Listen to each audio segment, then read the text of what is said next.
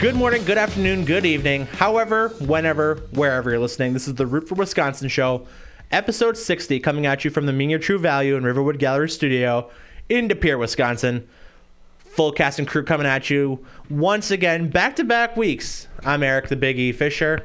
Joining me in person here, Ramsay Thompson. Ramsay, how are you, buddy? Awesome. How are you guys doing today? Fantastic. And once again, via the Zoom room, Justin Dull. Justin, how you doing, buddy? I'm doing great. It's great to be with you guys. Enjoying the aftermath of a great birthday celebrated in quarantine with the family. And now I'm here enjoying it. I'm out and doing stuff again, so life is good. So you're out and doing stuff, but you're not in studio with us. What's up with that? Well, I just got done with basketball practice, Eric. Oh. Helping the boys. We got a big one tomorrow. Tomorrow night up at Lena, and that's kind of for a lock of third and fourth place, and we're getting down to the nitty gritty to the end of the year, and kind of vying for some seeding and where we can put ourselves, and hoping we get a big one tomorrow. Well, I was gonna say you still haven't seen the new studio yet. We've been here for 7 months now. No. 6 for sure. It's been at least 6. Yeah, it was end of June. No. Whatever, Justin, whatever. Not saying that you've been absent. That's baloney. But it's just, well, I'll get there. I'm coming soon. All right, well, we'll hold you to it. With that said, we got to start off with the way I always start off with, and that being our friends. We got RaysEnergy.com and RepSports.com with Rays Energy. Lots of deals going on there. Still got the Blue Shock bundle going on. Still got, actually, any order, you get 10 free trials of the Oversleep supplement that they have. So check that out, their sleep bundle, Groundhog's Day. No one wants to wake up, not even the groundhog. So check that out. They got lots of sleep supplements for you to try out. Any order, plus some bonus orders that you can get, bonus stuff. Like I said, the Blue Shock bundle going fast. Plenty of stuff at repsports.com. Code ROOT4. It's really a lifestyle. Code ROOT4, ROOT, number 4. Then our partners over at Monkey Knife Fight. Once again, back on top with the touchdown dance on Sunday. You guys call me a jinx. Well, here we are. We'll talk more about that a little bit later in the episode. But touchdown dance hit, and yours truly took the lead again. Just a little spoiler for you guys. How do you not call yourself a jinx when the Packers weren't even playing and you completely jinxed the Packers season? You're still a jinx. The numbers would say otherwise, but once again, like I said, touchdown dance winner, money in your pocket, and that's Monkey Knife Fight. More info on them. A couple other announcements here. As mentioned, page still up for the Polar Plunge. If you want to donate to Sean and myself, going in the icy-ish waters at Lambeau Field. All proceeds go to Special Olympics Wisconsin. And a little bit of breaking news for you guys. The next step in the Root for Wisconsin journey. Lots of logistics still work out yet, so nothing official as of right now. However, we have a website coming up. A what? What? We have a website coming up. We're in process of making all the wires touch, and all the cords need to be where they are, and everything has to get aligned. But the website is coming within the next month or so. We will have a Root for Wisconsin website where you can learn about us, see what we have to say about different things throughout the week, see our picks more frequently, read about us and the show. Even probably have a player for the show, so you can check out the episodes there more directly. So lots of stuff coming down the docket with that, but stay tuned for more information on that. But that is something that is going to be happening in the upcoming weeks. So with that, I guess there's no better way than to start the episode here with what we had rooted for in the last week. That is brought to you by Fanatics. Over 300-plus powered stores, including your NFL shop merchandise. So maybe you're Rams fan or a Bengals fan. Get that Super Bowl gear coming up and sport your love for your team as the season comes to an end in the NFL. That's Fanatics.com, #LoveOn. And Justin, I'm in a giving mood. What did you root for this last week? I rooted for a lot of stuff. There was a lot of good stuff that happened over the week, but I will say the number one thing that I rooted for was undoubtedly Joey Burrow taking down the Kansas City Chiefs in Arrowhead with an unbelievable comeback. What a great performance late in the game by Cincinnati's defense. It was a fun game to kind of just have on in the background and watch when it got down to the nitty gritty to the end. And Joey Burrow has announced himself as a big time quarterback. He has a chance now, guys, to be the first guy ever to win the Heisman, win the national championship, and win the Super Bowl. First guy to ever do that, and he has a chance to do it all within 3 years, guys. This guy is going to be big time. 3 calendar years, and the national football plus 2 years, or the college football plus 2 in the NFL. I can see the wheels turning for you, Ramsey. No, I'm trying to think. Is there any other quarterback that's even close to that? There's only 2 quarterbacks that have won the national championship and won the Super Bowl. And that being Joe Namath and Joe Montana. So it's really the Joe Club. I'm trying to think, is there a modern quarterback in the league right now that's even... I don't think there is. No. I think it's just Burrow. Yeah. Well, Trevor Lawrence. He didn't win the Heisman. Right. He should have won the Heisman. I thought you just said... No, I was saying about all 3. National championship. Okay. He should have won the Heisman. I'm sorry. But yeah, so the Joe Club. You know what? I'm gonna pigback on you here, Justin. I also was rooting for Joe Burrow for all the reasons you just said, but also to save America from having to spend 2 weeks of Jackson Mahomes and Brittany Matthews all over social media being just the biggest noogies that they could be. So I was rooting for Joey B as well. I talked about it last week, but awesome wedding celebration with my cousin and my new cousin as well, Mackenzie. So Chris and Mackenzie had a great weekend up north with the family. So a little bit of both there. Ramsey, what did you root for? So you guys aren't Team Brittany? I'm not Team Brittany, no. No, not Team Brittany? Oh. We'll get to that in about 5 minutes or so. Oh, okay. Just making sure. Your root for Ramsey? Well, the Rolex 24 was on this weekend, and that's probably one of my favorite sporting events of the calendar year. That and anytime Tyson Fury fights. Those are my 2 favorite sporting events. So Rolex 24 was really good again this year. Who ended up winning? Because it was I didn't really see much about it this year. It was pretty quiet. I did see who won. The names escaped me. He just won the Indy 500. Hélio Castroneves. Okay. Yeah. He won it for the same guy that he is going to race full-time in IndyCar with this year. What is it? Sam Plank Racing, I believe. Something like that. And this guy was, before Hélio came, this guy's company was not, they were an afterthought in racing. And then Hélio Castroneves comes and he set the world on fire here and within not even a whole calendar year. Yeah, because I believe he put this guy on a map. He was on the winning team last year with Wayne Taylor.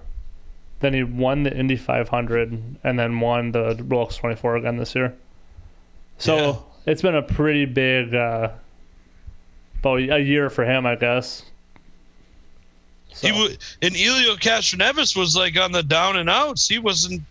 This has all rejuvenated his career to where he's got a full-time ride in IndyCar again. Yeah, because he was kind of just... This is an unbelievable story. Because even when he went to Wayne Taylor to run last year's Rolex 24, that was kind of the... He was on the way out at that point. That was kind of the one of his last hurrahs. He was kind of over the hill, and then all of a sudden, you have a little bit of success, and it just breeds more success, so... Yeah. Good for him. Yeah, while we're talking about racing just for a second, also got to give a shout-out to TMT getting officially underway in NASCAR. Also, the best sponsor. You've seen the new car? The Pit Viper car. The Pit Viper car. I'm not a huge fan of Floyd Mayweather being in NASCAR. Someone that's just that into winning and is not going to win is going to drive him up a fucking wall. Like, he's never lost before. Right. He will not win a race in NASCAR. Probably not. Is that team even aligned with anyone? I'd have to look at that. No, I don't think they are. I don't think so. I don't think they're all...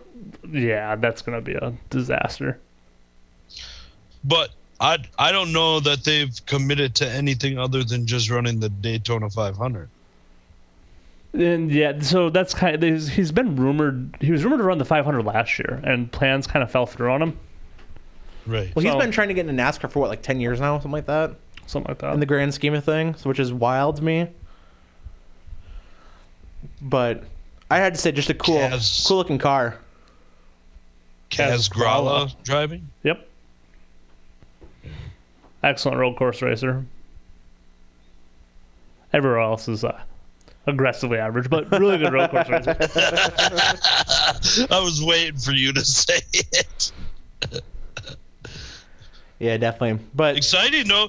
Doesn't the Clash start this weekend? The Clash will be at the LA Coliseum this weekend. Yeah. I am so annoyed that it's LA. Yeah, I'm not a big fan of that either. I'm so annoyed. Oh, my God. The Clash is supposed to be in Daytona. The week before. It's 2 weeks before. It's the kickoff to Speed Weeks. Speed Weeks is the week after. And then the 500s after that. Well, right. That's what I'm saying, though. Yeah. It used to be the Budweiser Shootout. They'd race that Saturday night. Qualifying would be Sunday. Then you'd have Speed Weeks until the 500 the following week. No, I'm not a huge fan of the whole LA Coliseum thing. That needs to stop. I agree. Totally agree. And honestly, I do not feel the same anticipation for this NASCAR season that I have felt in a while. It's the number placement on the car. Over the last 10 years. Then sliding that stupid number forward on the car. And all the cars look ridiculously stupid. And then, yeah, I don't know. I agree. And it should be quite the opposite. And I am a bit like you, Ramsey, in being a purist to what NASCAR should be. In fact, we are getting too modern with NASCAR, in my point of view.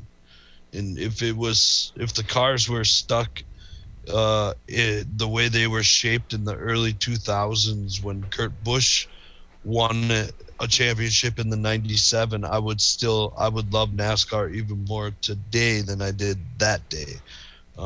I totally agree. I think this is the car looks too much like a road car.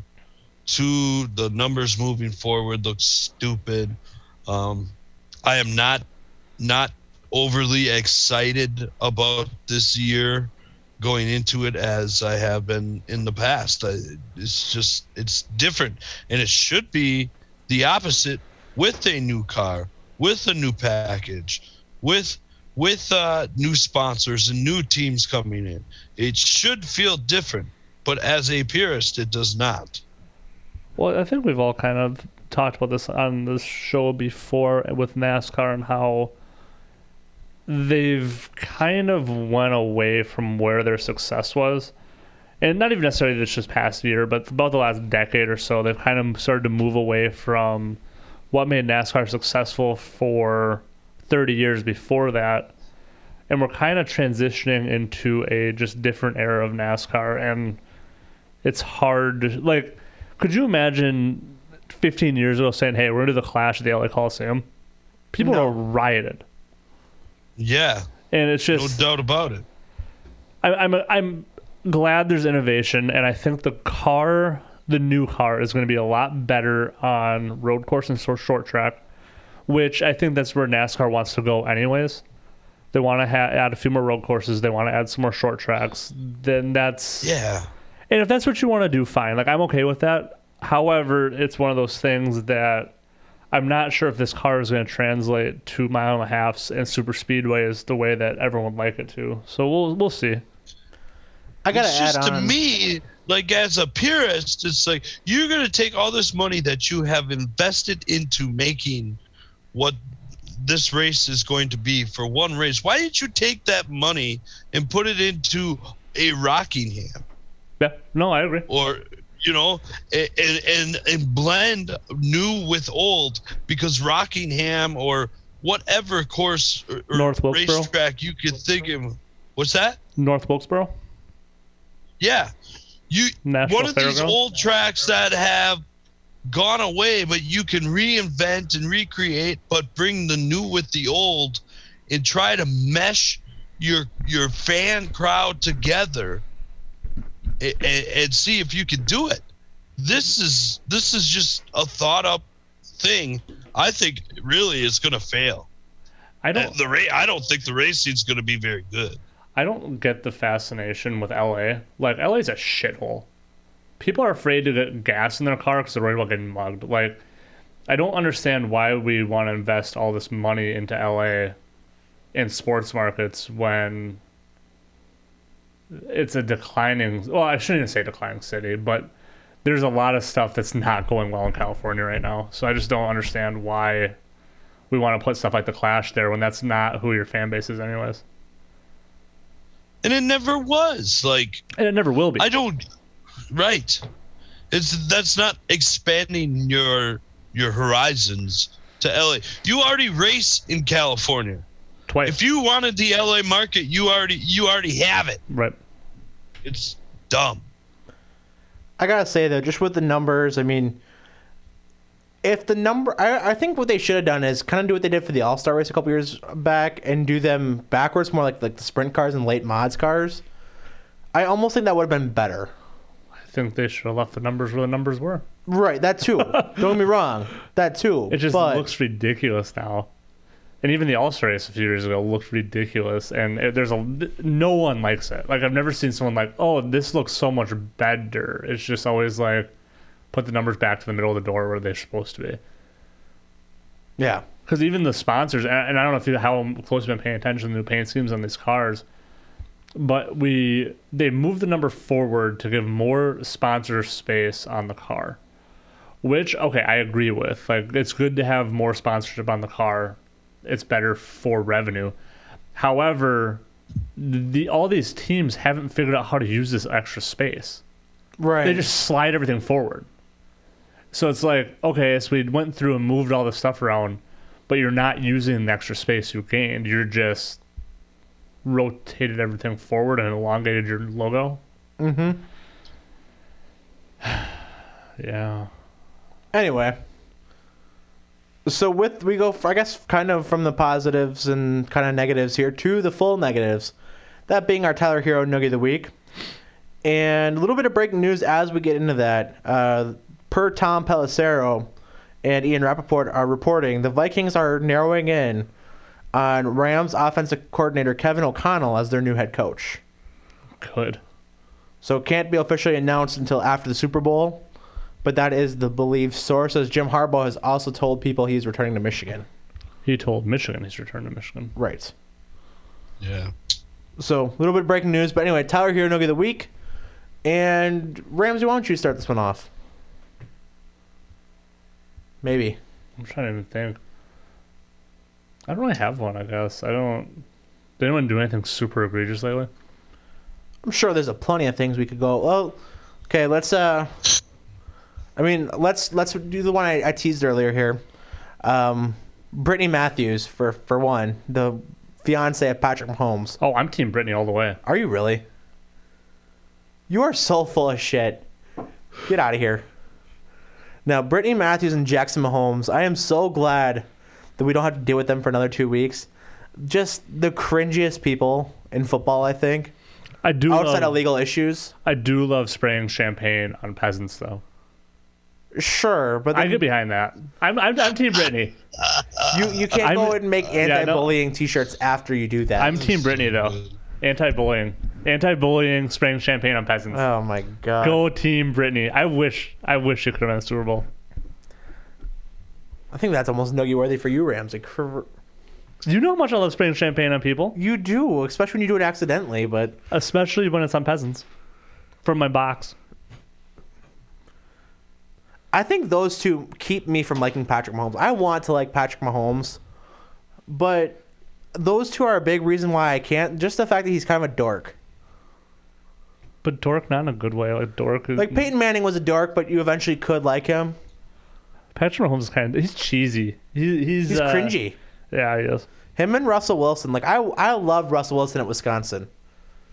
NFL Russell Wilson kind of just makes me shake my head and just be like, I don't know, buddy. I like my quarterback's back, Joe Burrow, where he's just cool. Joe Cool. I had to say his quote when they asked him about his necklace after the win on Sunday. I make too much money to have fake diamonds. I love that. Supposedly speaking, that's a pretty common thing for a lot of these guys. A lot of their diamonds are fake. Sure. I guess that's a thing. So I guess I get what they asked. But I do, like I said, I just love the fact that's the quote. I make too much money to have fake diamonds. God, I wish that we could let cigarette companies... His attire entering that game was awesome. Yes. I wish we could let cigarette companies market again. Imagine putting Joe Cool, the camel, with Joe Burrow. Oh, hell yeah. That would be a license to print money. Think how many posters would sell of Joe Cool with the Joe Cool, the camel. Yes. Definitely. Smoking Joe Cool. It just writes itself, man. Stupid FDA. I love it. My other noogie, and I know, Ramsay, you're going to kind of, because I teased this in the group chat yesterday, but I got to go on Adam Schefter here again. Just we're going to have issues with this. The way that things shook out with Tom Brady, and this isn't the first time he's had this same issue, where he's reporting something before the player can talk to their teammates and their coaching staff. I think it's just kind of a noogie move. Not at all. He's a reporter. That's his job. He's in media. Sure. You just don't like Adam Schefter. No, I don't. You just have beef with Adam Schefter. You just want to noogie him any chance you get. I really do, but the way things play out... If you were a reporter that had as rough of a year as he had, and he gets the scoop, you're going to report it just as fast as he did because you want to be the first. 110%. Because now we're talking about it. That's all it is.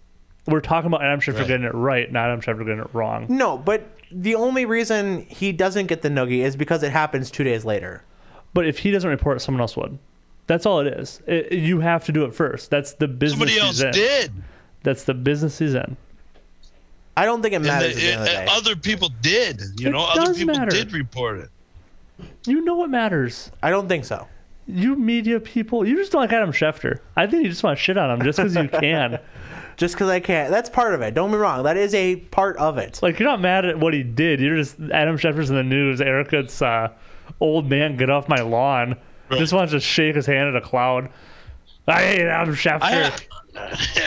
I have to agree. Now, I agree with Eric if this story comes out and turns around and Tom Brady plays this coming year. Well, even if he does, then I agree with Eric. But I can see Ramsey's argument, and I can totally agree with Ramsey's argument. I think the only thing that redeems him, because it's always the first, whoever breaks it first. The only thing that redeems him is the fact that it happens 2 days later. If this even happens a month later, where Tom officially announces it a month later, I think it's a problem. But redeems him. What does it redeem him from? The fact that Eric's it wasn't confirmed yet. It was confirmed. He knew it was confirmed. That's why he reported it. It wasn't officially confirmed yet. And I think when you look at... Because my big thing here, and I ultimately... My personal bias aside, I look at what happened with Andrew Luck and Darius Butler pointing this out, that the guy should at least have a chance to tell the teammates and coaching staff. Okay, Brady could have told his teammates and coaching staff before Adam Schefter reported it. Obviously, Adam Schefter found out secondhand. So Brady had all the opportunity in the world to tell his teammates before Adam Schefter found out. It's not a Adam Schefter did this. No, someone that was close to Brady told Adam Schefter. Yeah, they leaked it. Okay, so Brady could have told his teammates if Brady chose to. But I think he was... That is literally how Schefter is supposed to do his job. I understand that, but I think... I guess maybe it's on the person that leaked it to Schefter then. I gets my noogie. I think you're going to get a noogie for giving Adam Schefter a noogie for doing his job. No. For being a hard-working American who just wants to put food on his table and support his children and family. And Eric's over here just, shaking his head at a cloud. No. Yep. I think that might be my noogie, Eric. You have a jinx on Adam Schefter. That doesn't make any sense, but whatever. Justin, what's your noogie? My noogie? My noogie, and this one is going to be a little short. It's kind of a soft noogie. And I don't know even if you guys caught this, but over the week, the University of Louisville parted ways with their basketball coach, Chris Mack, in a very... What's that? That was 2 coaches ago. Was it strippers? 2 coaches ago, Ramsay. Oh. No, 2 coaches ago. In a very public, very dishonorable way of handling business. Louisville right now is a disaster. They have an interim president, an interim athletic director, and now they have just fired their basketball coach. It's just... It makes no sense. They were 11-9, and you guys know just as much as I could. They were 500 in the ACC. You guys know just as much as I do that with March coming right around the corner, and if you get hot at the right time, anything can happen. And, you know, you're an over 500 team. You're 500 in conference. You have a chance yet of doing some damage going forward. And I don't get the move. I don't get why. And you don't have the right personnel in place above him to make these decisions going forward. I just thought it was bad business by the University of Louisville. I'll give you that. I got to add one more noogie. And is it Adam Schefter? No, it's... Well, no. Not yet. No, I'm going to say not yet. I'm going to give an official noogie, because it's February 2nd as we're recording here, to Aaron Rodgers' watch is going to be the most annoying thing that happens in the next month and a half, 2 months. You know how much Aaron Rodgers conversation I've already had to have, and I'm over Aaron Rodgers conversation? That's what I'm saying. We've talked about this. Now he's going to Tennessee. Yeah. For Christ's sakes. But we've talked about this at length, even on our show. He's building a house here. He's building a house there. He's open to going here. Get over it already. He's not going. Wait till it happens. Yeah. I was even looking. Bet Online has Aaron Rodgers being... I think it's plus 250 to return to Green Bay, while he's like minus... Let me take a look at the odds here. I want to just get him right. So now here's where you look at the odds. Here's where I agree with Eric, because we face this stuff because of people that reporters that have to be the first to break the news. This is why we hear this every day, and why it's annoying and redundant and ridiculous that we have to listen to this every day, because we have a bunch of frickin' Schefters out there that have to be the first one to break the story. They have to be the first one because they want to be the source when they're getting anonymous sources from 3 different things. So looking at the Tennessee one today, it was ESPN Nashville that was talking about how one person tweeted that Aaron Rodgers was planning on building a house in Nashville. Another anonymous source indicates that he has the Titans number 1 on his list, which there's multiple reasons why that's probably not true. And the third thing is teammates are expecting him not to be there. The betting odds, according to Bet Online, is Aaron Rodgers is minus 250 to play for the Green Bay Packers. Well, also so a fairly heavy favorite. Right, and it's plus 170 to return, and he's minus 3,000 to even play next year. So the general belief is that he's going to play, which I know we talked about on our show last week, and I didn't intend to turn this into quarterback watch, but I know I was on record as saying I think he retires.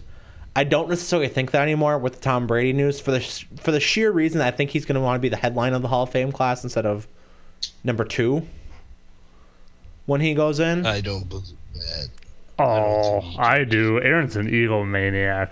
But also, I mean, you have a much more open path to a Super Bowl now. And also, just the legitimate fact, I think it was Peter Bukowski that reported it, was that Aaron Rodgers didn't go home after cleaning out the locker over last weekend. He stayed in Green Bay for about 3 or 4 days to discuss the front office with their plans for next season and this offseason. So, to me, everything is pointing to you have a much more open path in the NFC. You're probably not going to get traded within the NFC, because I don't think the Packers do that. And there's maybe 2 teams that have draft capital and can maybe get creative with the salary cap to maybe even make it be entertaining. But let me make this an interesting argument. If you trade Aaron Rodgers, do you think that you have a shot at going to the Super Bowl yet? No. It depends where and what they trade him for. I still say no overall. The only trade, because I don't think Denver makes any sense. At best, you're the second or third best roster in that division, let alone the conference. I mean, the AFC has a much harder path to get anywhere, let alone to Super Bowl. But also, the only team I can think logistically that would make sense for both teams involved would be the Raiders. It'd be 2 firsts and Derek Carr, which kind of works because then you get you can justify keeping Devontae Adams too, because Devontae in one aspect does want to play with college quarterback or his college teammate. But that is the only trade I can think of that just makes sense for both parties. And even still, you're still in the AFC West with a second or third best roster. And Green Bay with Derek. So here's that would totally defeat the purpose. Why would you want Derek Carr? Because there's not a strong draft class for quarterback, and depending on how you feel about Jordan Love, you're not gonna draft a quarterback. I understand that, but I'm saying depending on how you feel about Jordan Love, which, if you think he's good enough to win the NFC North, then you don't need a quarterback. You don't need Derek Carr. Well, I think the book for Jordan Love is already out. I think that if Green Bay was going to go with Jordan Love, we wouldn't even talk about Aaron Rodgers right now. If that was truly... But just think about it from the aspect of where his contract's at. Because he's going to go into year 3 next year, right? Right. So you're going to have to re-up him for that 5th-year option? Right. So you're going to re-up him for a 5th-year option and have no idea what he can do? If Green Bay, you would get three playing years, 3 full playing years. His 3rd playing year, his 4th playing year, and his 5th playing year. But I think Green Bay's already made their mind up that they're not going to go with Jordan Love next year. And unless Aaron refuses to come back, I think they're rolling with Aaron Rodgers. I don't disagree with. You need draft capital, and you probably want it for 2024, not 2023. But I think that we've already kind of... So here's my argument, because I think the biggest thing that people are saying within this whole Aaron Rodgers story is we have to trade him to the AFC. We have to get him out of our conference. We do not want to face him. Right. Here's my thing. If we don't think that we're going to go to the Super Bowl with Jordan Love next year, I'm not saying 4 years or 3 years, 4 years. I'm saying next year. Why are we not open to trading him anywhere that is going to give us the biggest haul back? And conceivably, you're going to ask more from NFC teams, right? Because you have the shot of facing him. Yeah, but you don't want to... Why are we so closed off? If we know we're not going to the Super Bowl next year with Jordan Love as our quarterback in his what is essentially his rookie year, a rookie starting year, we could call it, why are we not open to trading him anywhere for the biggest haul? Because it looks bad in the front office if Aaron Rodgers goes and wins the Super Bowl somewhere else in the first year, especially in division or in conference. If they trade him to the NFC... Even let's say he goes to the best team without a quarterback right now is Tampa Bay, right? You send Aaron Rodgers to Tampa Bay, they're the favorite to win the Super Bowl in the NFC. That looks bad on Green Bay as an organization if you can't win. If Aaron goes to win the Super Bowl somewhere else, but can't get it done here. And it's just an optic around the league thing. And if he doesn't have to, yeah, but he doesn't have to play Tom Brady. So I mean, you don't have to go through the greatest quarterback of all time. You know what I mean? Like, I don't think it looks bad at all. I don't think there's a team in the NFC. They did everything they could for him this year. They have pushed it down the road to where they are, what, $44 or $48 million over the cap. They have to make tough decisions. Even if they bring Aaron Rodgers back and Devontae back, they're going to lose almost everything that is valuable on that defense outside of Jair. So I don't think that's true. I don't think this cap situation, and I don't understand why everyone's so focused on it, is that the Rams are paying Matt Stafford this year and Jared Goff. They're paying $40 million in two quarterbacks, one that doesn't even play for the team. So we're talking about, we can cut $40 million and we can find $40 million. It's just a matter of how you work contracts. And the Rams do it all the time. The Saints have done it for years. New England's done it for years.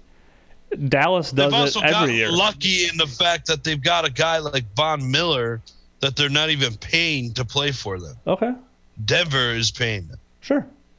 That's what I'm saying. You know, Green Bay's cap situation, I guess my only point is that Green Bay's cap situation isn't as dire as I think we all make it out to be. I don't think it's great. And I think we're going to have to cut some players. But it's not like this is the end of the world for Green Bay. It's just you have to get smart on how you restructure stuff. Right. I totally agree. I think there's a path forward with those guys. And I think it just, again, is kicking the can down the road.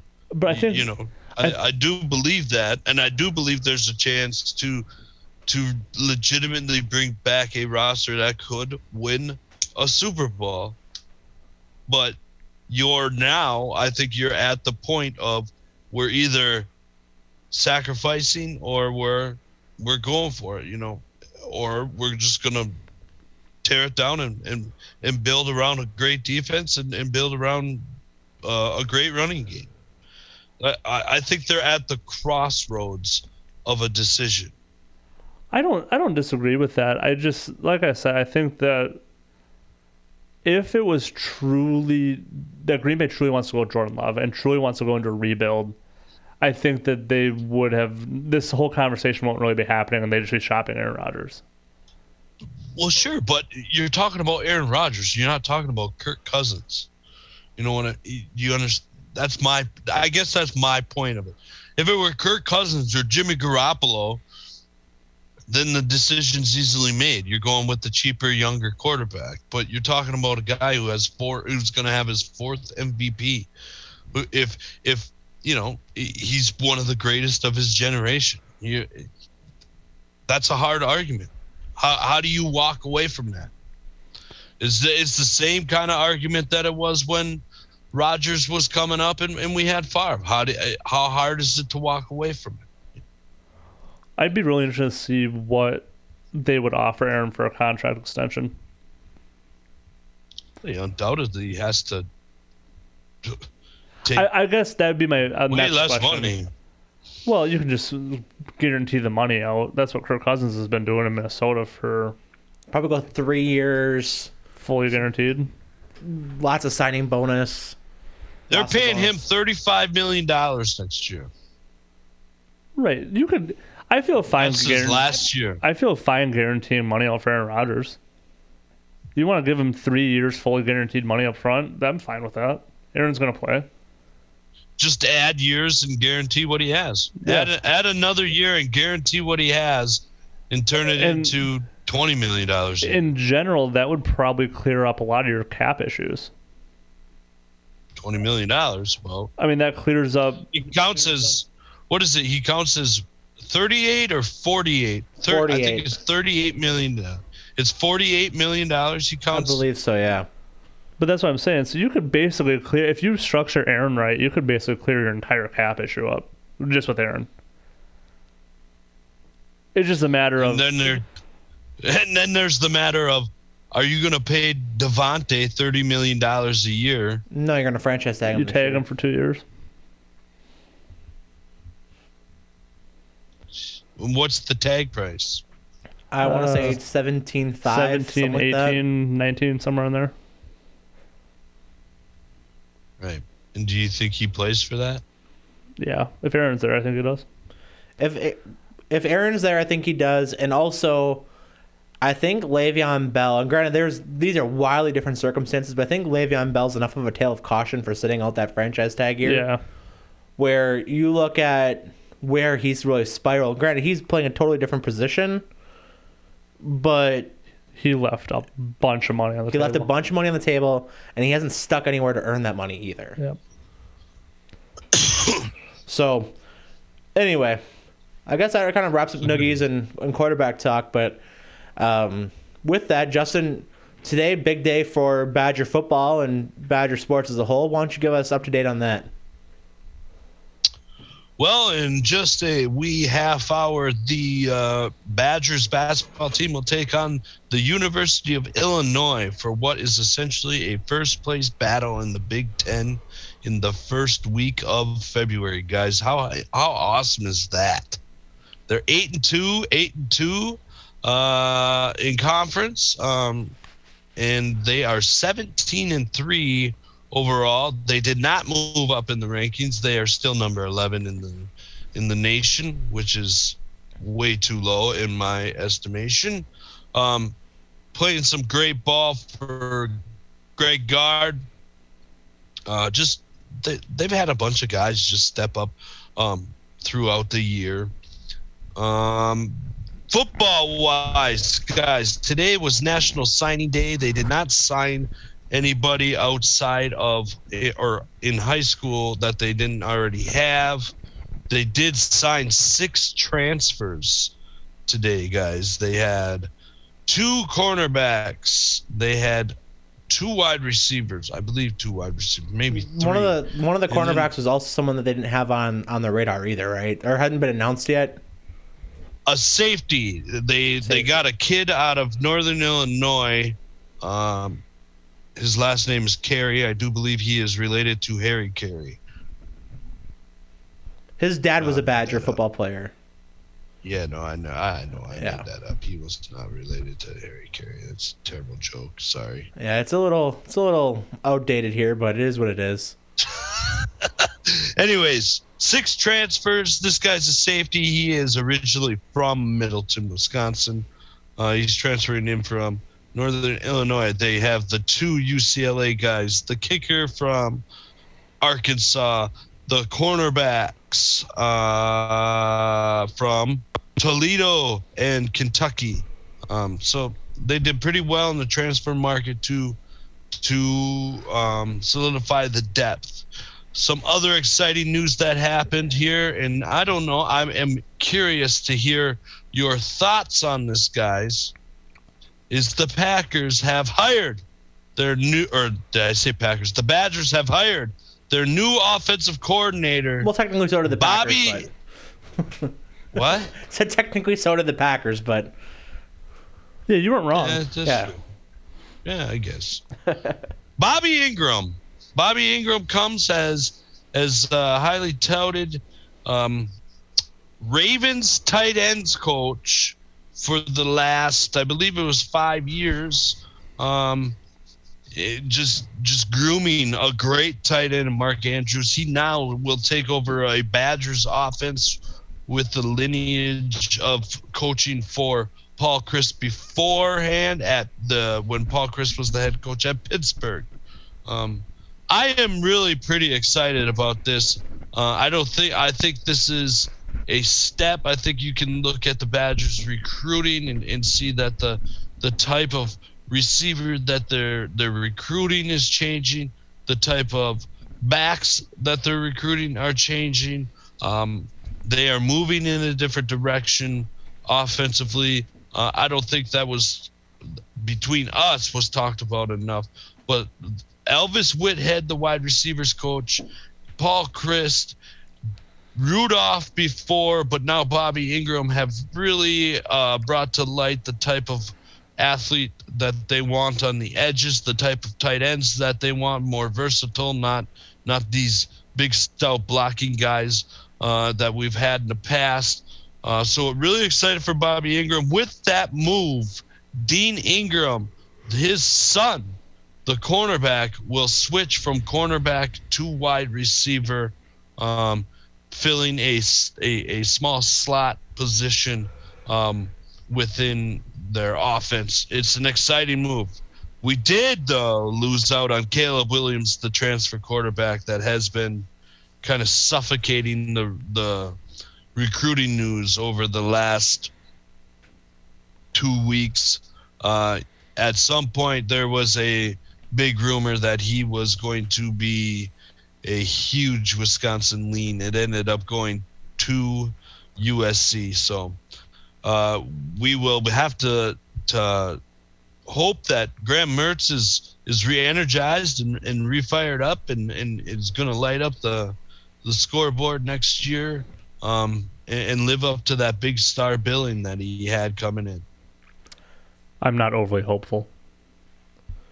You know, I'm going to actually take the opposite side of it. I think Bobby Ingram and the credibility he adds to your offense is a massive step in helping him really kind of gain that composure and, you know, kind of getting a proven spark within a program that is Bobby Ingram and to a lesser extent, Dean Ingram on the wide receiver position. I think that is a massive step towards really improving Graham Mertz, because we've, you know, Ramsay, you said it yourself, Graham Mertz has all of the intangibles, or the tangibles, I should say, excuse me.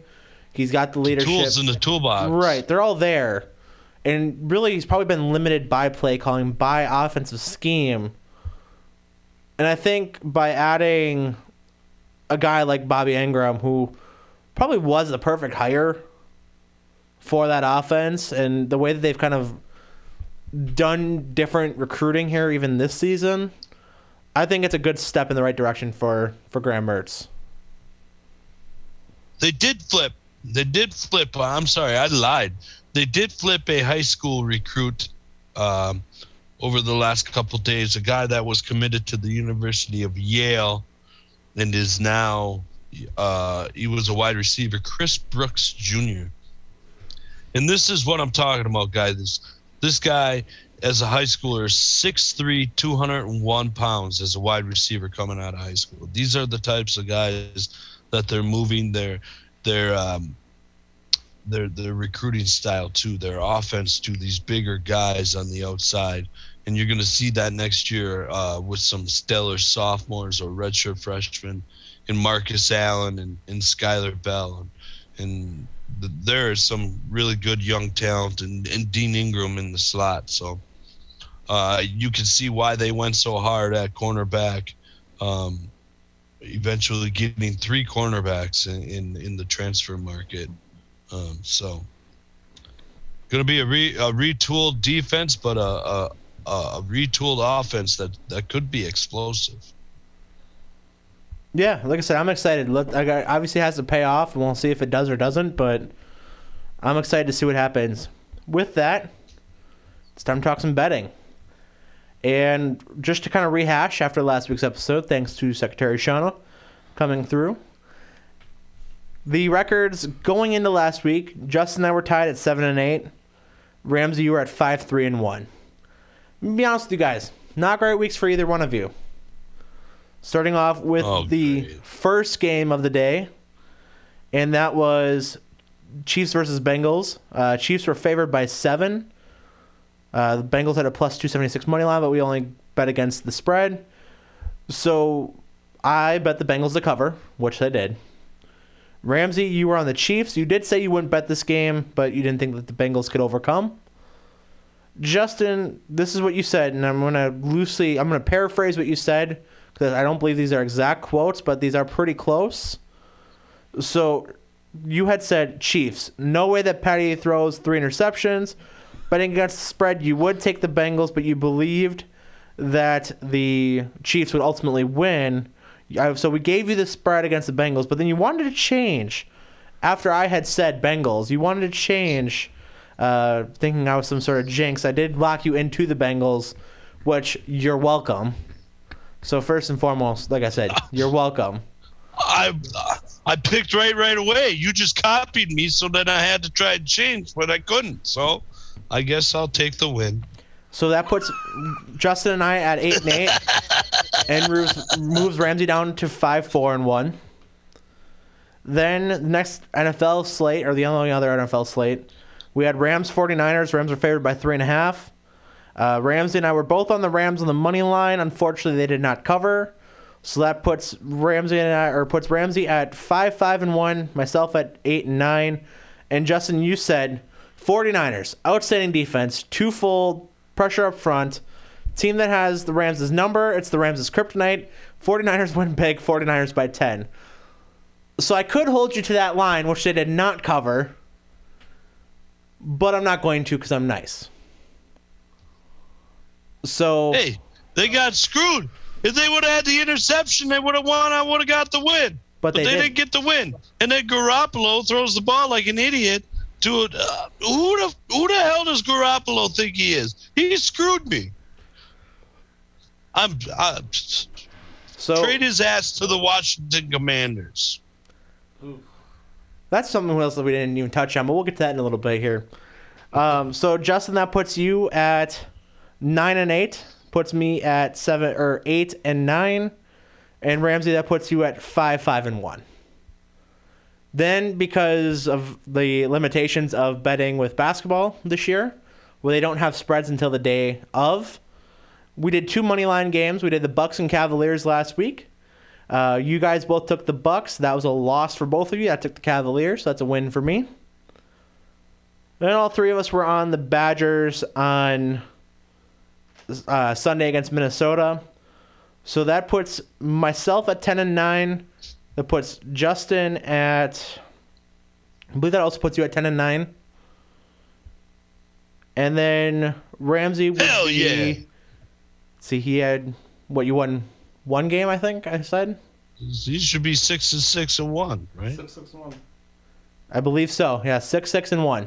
Rough week for Rams. Not a great week for Rams. So with that, we are going to abstain from Super Bowl bets because we're going to have a bunch of them next week. So, Secretary, I'm going to tell you right now. Here's the moral of the story. If you go with our bets, judging by what our records are, it's a 50-50 shot. Great analysis, Justin. Excellent analysis. So next week for Super Bowl week, we will have a bunch of Super Bowl bets. We'll talk spreads. We'll talk props. You name it, we'll probably talk it. In the meantime, just going to pick a handful of games here to talk about, starting with the Badgers in action tonight. So we'll actually have this one before the episode even is released. But Illinois is a 7-point favorite at home against Wisconsin. And Justin, I'll let you go first in that one. 7 points. 7 points. That sounds like a lot. I would say so. Jeez. I'm going to take the Badgers. I'm going to take the Badgers with the 7 points. I'm also taking Badgers. I was also going to take the Badgers. That's 7 points. Sounds like a lot to me. So we'll take one more game that I know that has the spread on it, and that being Villanova-Marquette. The 12th ranked Villanova coming into Milwaukee. Villanova is a 4.5-point favorite over the 24th ranked Golden Eagles. And on that one, I think I'm going to go with Nova. Where's the game? It's in Milwaukee. It's at the Fiserv. Give me Marquette. I'm going to take Marquette, too. All right. And then two more games here to kind of pick from. We're going to go the best rivalry in college basketball. Tips off for their first matchup of the season. Duke and North Carolina. That game is in North Chapel Hill. Still has basketball? Yes. Oh.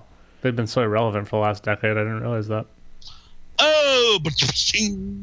I mean, they played for a national championship like 4 years ago, but... Didn't they lose? They did. So, what's my rule? Fair enough. Fair enough. So, the 9th-ranked Duke Blue Devils taking on the 16-6 unranked Tar Heels in North Carolina. Or, well, it's both games would be in North Carolina, but at Chapel Hill, at UNC. Like I said, no official odds on this.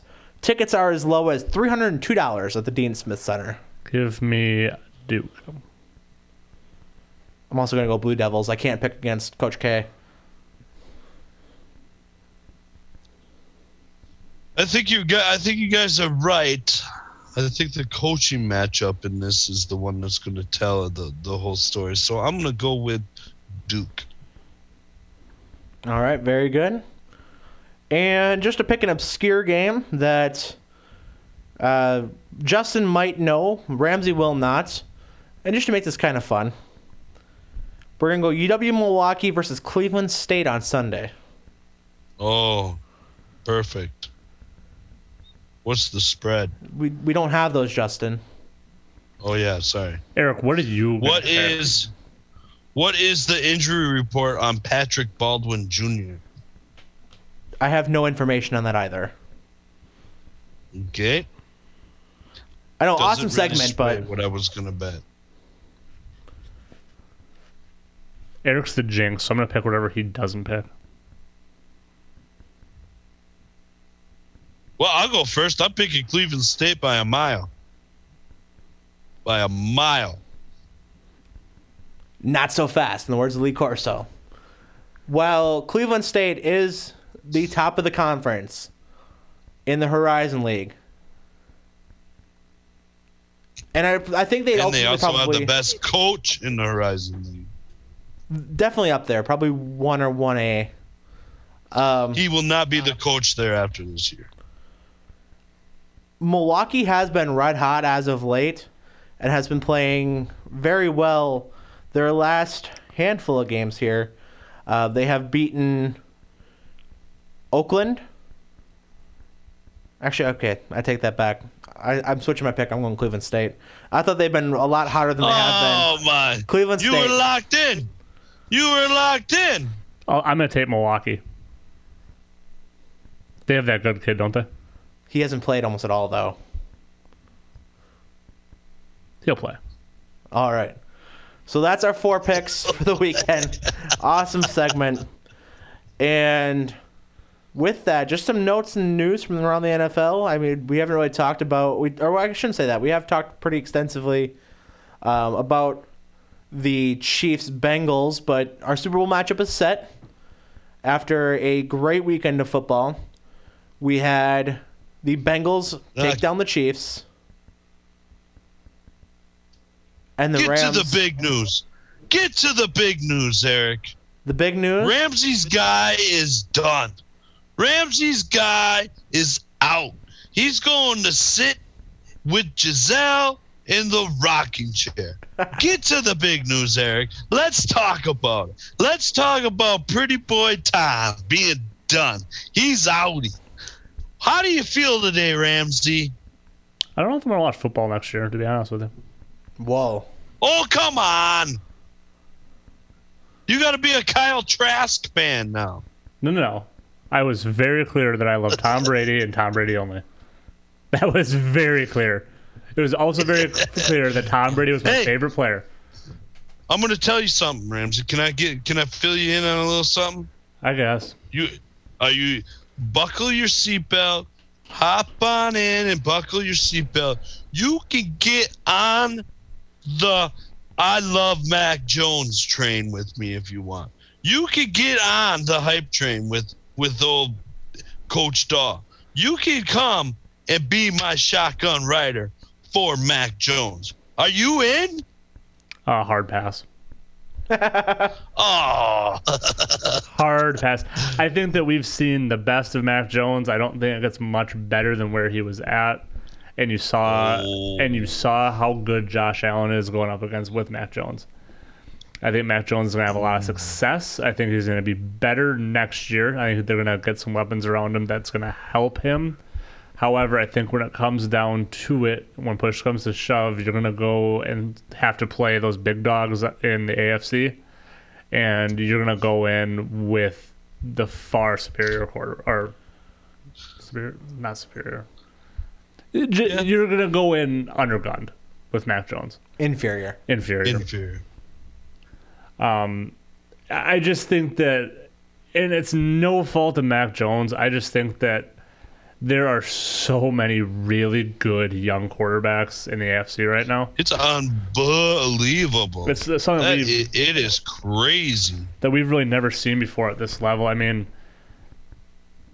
and Joe Burrow, who, again, I said a few weeks back, that would be my MVP. Five guys that could be elite, considered elite quarterbacks in the AFC. I think they already are elite. Josh Allen, Mahomes, Burrow, Herbert, Lamar, Herbert. That's five right there. I wouldn't even consider Lamar. I wasn't even thinking about Lamar Jackson. Who else did you have in mind? I don't know. I was just, I was kind of going through the list. Technically, Deshaun Watson's still in the AFC. Yeah, Deshaun Watson's still around. I think Trevor Lawrence is going to get it right. He was showing flashes there at the end of the year. He was getting better. And that's a really bad roster. And there was a lot of stuff that he could have thrown a lot of people under the bus with that Urban Meyer thing, and he didn't. He handled stuff very well. So I think Trevor Lawrence is going to get figured out. Mac Jones is going to, like I said, he needs to be better. He's going to be successful, that's for sure. Yeah. I think he's going to be better than what he was this past year. And it's going to be elite. Baker Mayfield? I think we've already seen that Baker Mayfield experiment.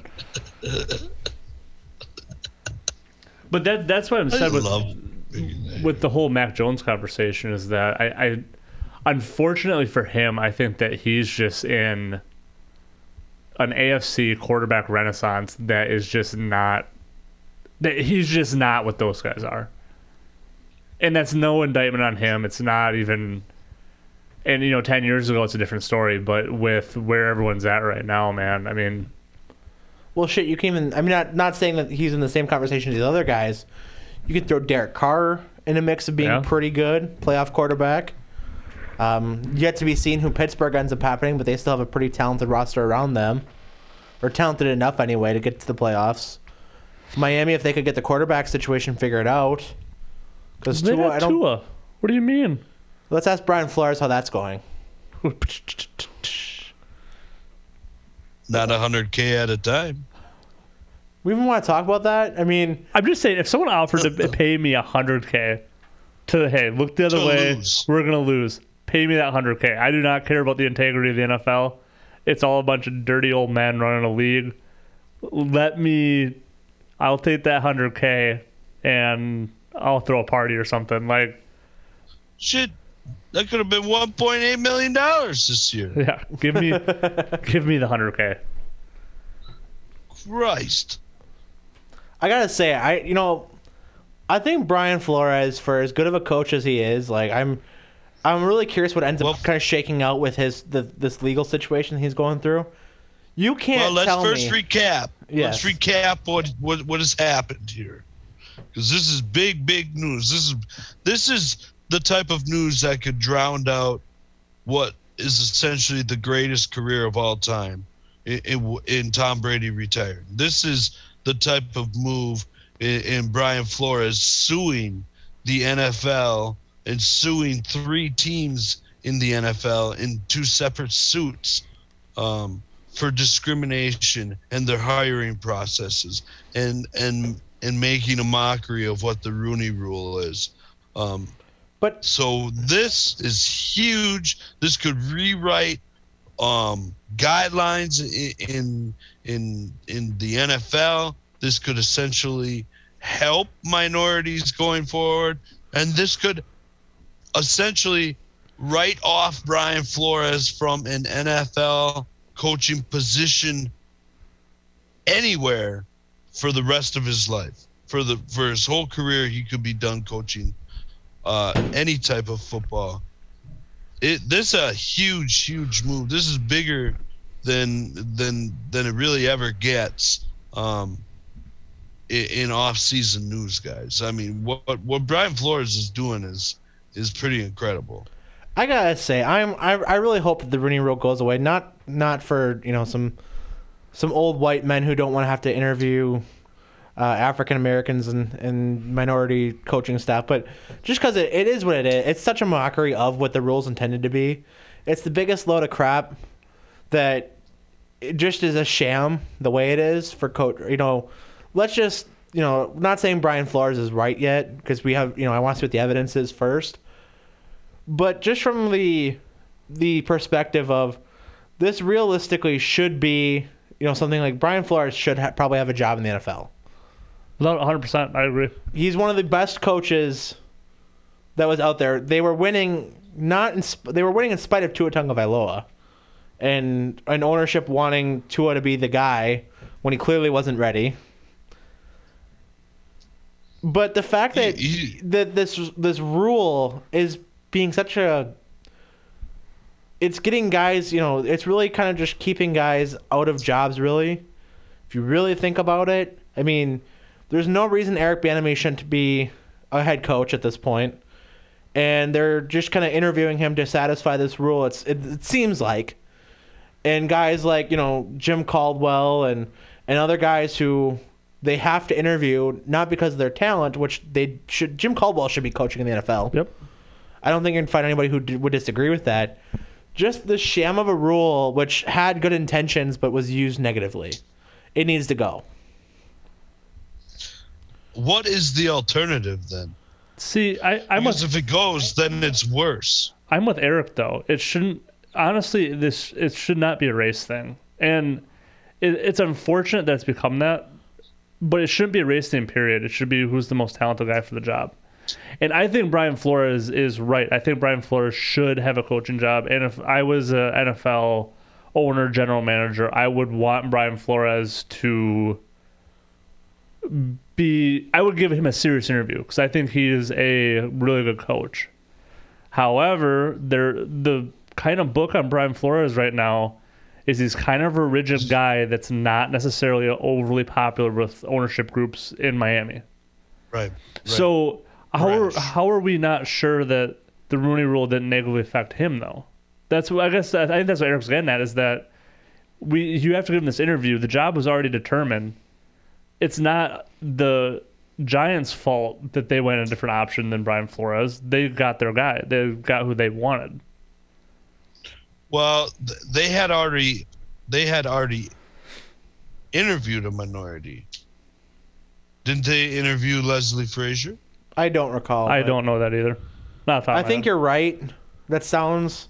And Leslie Frazier's another one of those guys too, where he's always in the cycle but never gets hired. And I'm not saying that's the right or wrong decision, because I mean, there's enough of a track record on him if he's a good head coach or not. But just the fact that his name's always thrown around and just kind of seeming like the token interview, which, you know, I don't know what the alternative is, Justin, because you're right. If you don't have to interview by rule, and I don't think you can make a rule that's never going to happen. But I think the Rooney Rule's not working though, anyways. It's these coaches and decisions have already been made before these guys do interviews.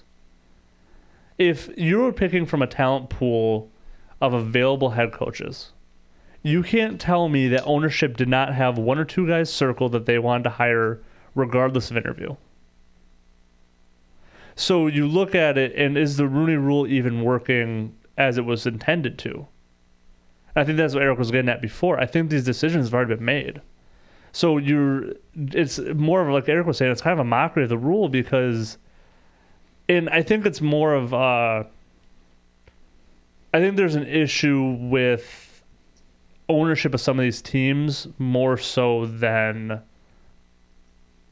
the rule itself. But I don't know, there's a lot to unpack there. It's one of those things that I believe. It's a hard topic to talk about. Well, and it really is, because you're pushing boundaries and you're really looking at life in a different spectrum than just being an NFL coach.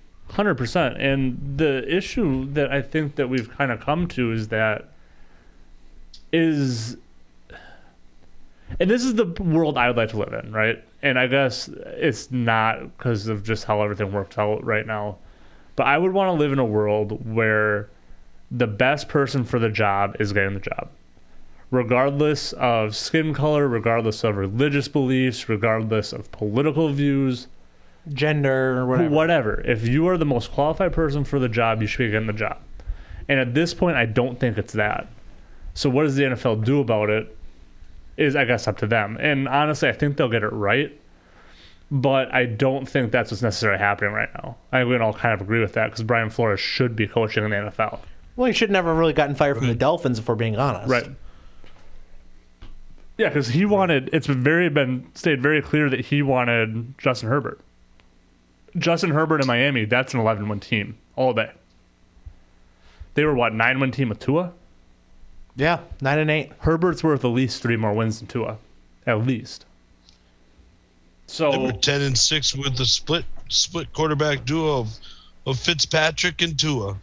Yeah. They might be a 12-win team. And I think that's Brian Flores' point, is that he's a really good coach that is not being taken seriously in interviews. Well, let's even kind of unpack what you guys just said. If you have some bull, and to, you know, I truly do believe that there probably is some element of this, you know, tank for bonus. You know, I would hope that that's being offered because, you know, we also had Hugh Jackson coming out and saying that he was also offered money to lose games in Cleveland, which, having watched Hard Knocks, Hugh Jackson's a terrible head coach. So I think he was just doing that in spite of himself. I don't think he needed the bonus to lose 16 games and, you know, go on 0-16. I'm going to go on record with that, but... well, another person you just can't stand is Hugh Jackson. I really can't. Hugh Jackson, Adam Schefter. Hugh Jackson, I just think, is awful. Like, that's... Adam Schefter, to his credit, at least gets his job right the most of the time. Hugh Jackson was awful. Hugh Jackson, Adam Schefter, and Eric Fisher all stuck in a bar. Just those three. What is the conversation, Ramsay? I'm talking to Hugh Jackson about why he sucks, and Adam Schefter, I'm just calling a douche, but then I'd probably talk to him more. I would love to talk to Adam Schefter, I guess, kind of off record as not as an interview, just to see. I mean, yes, he's doing his job, but I really want to know what all happened. You know, what kind of goes through the mind when he – because I think we can point to 3 things with Adam Schefter that are just, you know, it's the Aaron Rodgers story. You got him start on Adam Schefter again. Yeah, thanks, Justin. JPP and Andrew Luck, but regardless, going back to ultimately what I'm saying, so I would want to know, is this, you know, and you got to assume that it is this happening more and more around the NFL than we think, though? Because I don't want to think this is only happening to African-American coaches, because then let's just take Hugh Jackson, for example. If he's going 0-16, yes, he's making $1.6 million that season, hypothetically speaking. But he's also probably never getting a head coaching job again. I think this whole paying to tank thing... It's overblown. I think it happens everywhere. That's what I'm saying. I would want to know if that's the case, and I'm assuming it is. I hate the fact that this has become, the integrity of the game. If I have to hear that again, the NFL has been corrupt forever. It's not... There's way too much money involved and way too many people's hands in the pot for it not to be somewhat corrupt. Oh, now, 100%. Will we ever know the extent of it? No, probably not. Because really we hear a story of something like this once every 5 or 6 years, and it kind of just goes away because no one wants to talk about it. But at the end of the day... It's an entertainment product. It's an entertainment product. And you can't tell me that some of this stuff is not... I don't want to say rigged, because I don't think rigged is the right word. But there is always benefit to the league on certain teams winning and certain teams losing. And certain teams, Cincinnati, getting Joe Burrow, right? Not saying that the NFL would have given the Cincinnati Bengals the first overall pick, just had given that. Cincinnati was really bad. They got Joe Burrow. But it works out for the NFL because you have a star quarterback in a small market town. So it always happens that way. The NFL is always just kind of getting... what they need when they need it, and that just doesn't happen that way. Do you know what I mean? You know what I'm kind of getting at? Yeah. Yep. But ultimately, I mean, to ultimately bring this back with Brian Flores, I really got to wonder, you know, he was winning even with Tua and that Fitzpatrick duo when ownership clearly wanted him. And this was even reported last year that the locker room wanted Fitzmagic to be the starter all year. And they were having basically the GM and front office forcing their hand and making Tua be the starting quarterback. Yep. So at what point, I mean, I almost wonder if that's going to be part of this lawsuit too, is that they're almost trying to tank him from winning with the best available player at that position. I mean, at the end of the day, it's the owner's team, right? I mean, right. If the owner's of my company comes down and tells me something, I don't question it. I just, you know, yes, sir, I will get that taken care of for you. You know, that's, and I don't know. It's just one of those things that I think this Brian Flores story looks really bad. And I think it is. There is obviously a serious issue in the NFL. However, I think that it also is bad optically, so it makes it seem a lot worse than it really is. Like I said before, Brian Flores, there's a decent chance didn't get the job in New York just because people don't like Brian Flores. Like that could be just what it is. And he might not have got the job in Denver because Denver already had their guy picked out. You know, this isn't... It's unfortunate, but it might be just not as big of a deal as it really is, too. In these specific situations. Yes, yeah. I mean, obviously, like I said, there's a problem in the NFL, and that there's something that needs to be done, but this could also be circumstantial, too, that it just happened to be that Denver's going after Aaron Rodgers. They want... Do you know what I mean? Like, it's just how it works out. Well, this was before they hired Fangio. This was a couple years ago. Oh, this is 2019, that's right. But yeah. No, ultimately, I mean, we're going to see how that shakes out. But it sucks, though, like you mentioned, Justin, that this is going to probably overshadow the end of the greatest NFL career ever. And you don't have to love Tom Brady to acknowledge the fact that he had the greatest NFL career ever. I mean... There's no question about it. And in one aspect, you know, I know you asked Ramsay, and I know I'm a pretty big Tom Brady fan too. I think this is the way that it ultimately was going to go no matter what with Tom. I mean, I think he was basically, you know, not locked into his 2-year deal, and that was going to be it. But really, I think the only alternate ending is that he retires after last year, but that's in retrospect. You know, goes out on top after a Super Bowl, but... I don't know if you can even say that, you know, unless you're looking back now. But even him going out how he went out, right? Tom Brady decided, I am done. I don't want to go through another offseason. I don't want to go through another full season to go play for Super Bowl. And that's a lot more than what Brett Favre could ever admit, right? Mm-hmm. Brett Favre basically had to be like, you can't throw the ball anymore. You need to stop playing. Well, so many quarterbacks are like that. Drew Brees. Peyton Manning. Drew Brees. How awesome is it to see Tom Brady go out gracefully? Come back from down 27-3? Yeah. Throws a touchdown pass to Mike Evans to end it all. I mean, the whole thing, I'm glad for Tom because this season he showed that he led the league in passing yards, touchdowns. He was top 10 quarterback rating, I believe. So... He still had a lot in the tank. He probably could have played another 2 years. Probably, yeah. Because he would have had next year probably would have been a decline year, and then the year after that it would have been Peyton Manning's last year in Denver. So if he really wanted to, he probably could have played 2 more. More than likely. But he chose to leave some on the field because even Tom Brady, if you think about it, 7 Super Bowls, 3 MVPs, I believe. Believe so, yeah. 2 or 3. And he just decided that I'm just going to... He's going on his own terms. Yep, going to go out the way I want to go out. And that's that's something that I can say, well, good on him because he realized where this is going. And he decided to hop off before it got ugly. You know, I know we talked about it last week, with Aaron Rodgers, and when we kind of thought he may be leaning towards retirement, which the jury's still out. You know, we talked about Aaron pretty extensively earlier, so not really going to cycle back to that. But very rarely do you get a Super Bowl ending and Cinderella ending. Peyton Manning got it. Jerome Bettis got it. John Elway got it. Those are really the only three I can really think of in our lifetime. I think Tom Brady got it, though, too. I think coming back down 27-3 with the roster and where it was at. Sure, but you know what I mean. Like, I'm just talking Super Bowl, retire after winning a Super Bowl.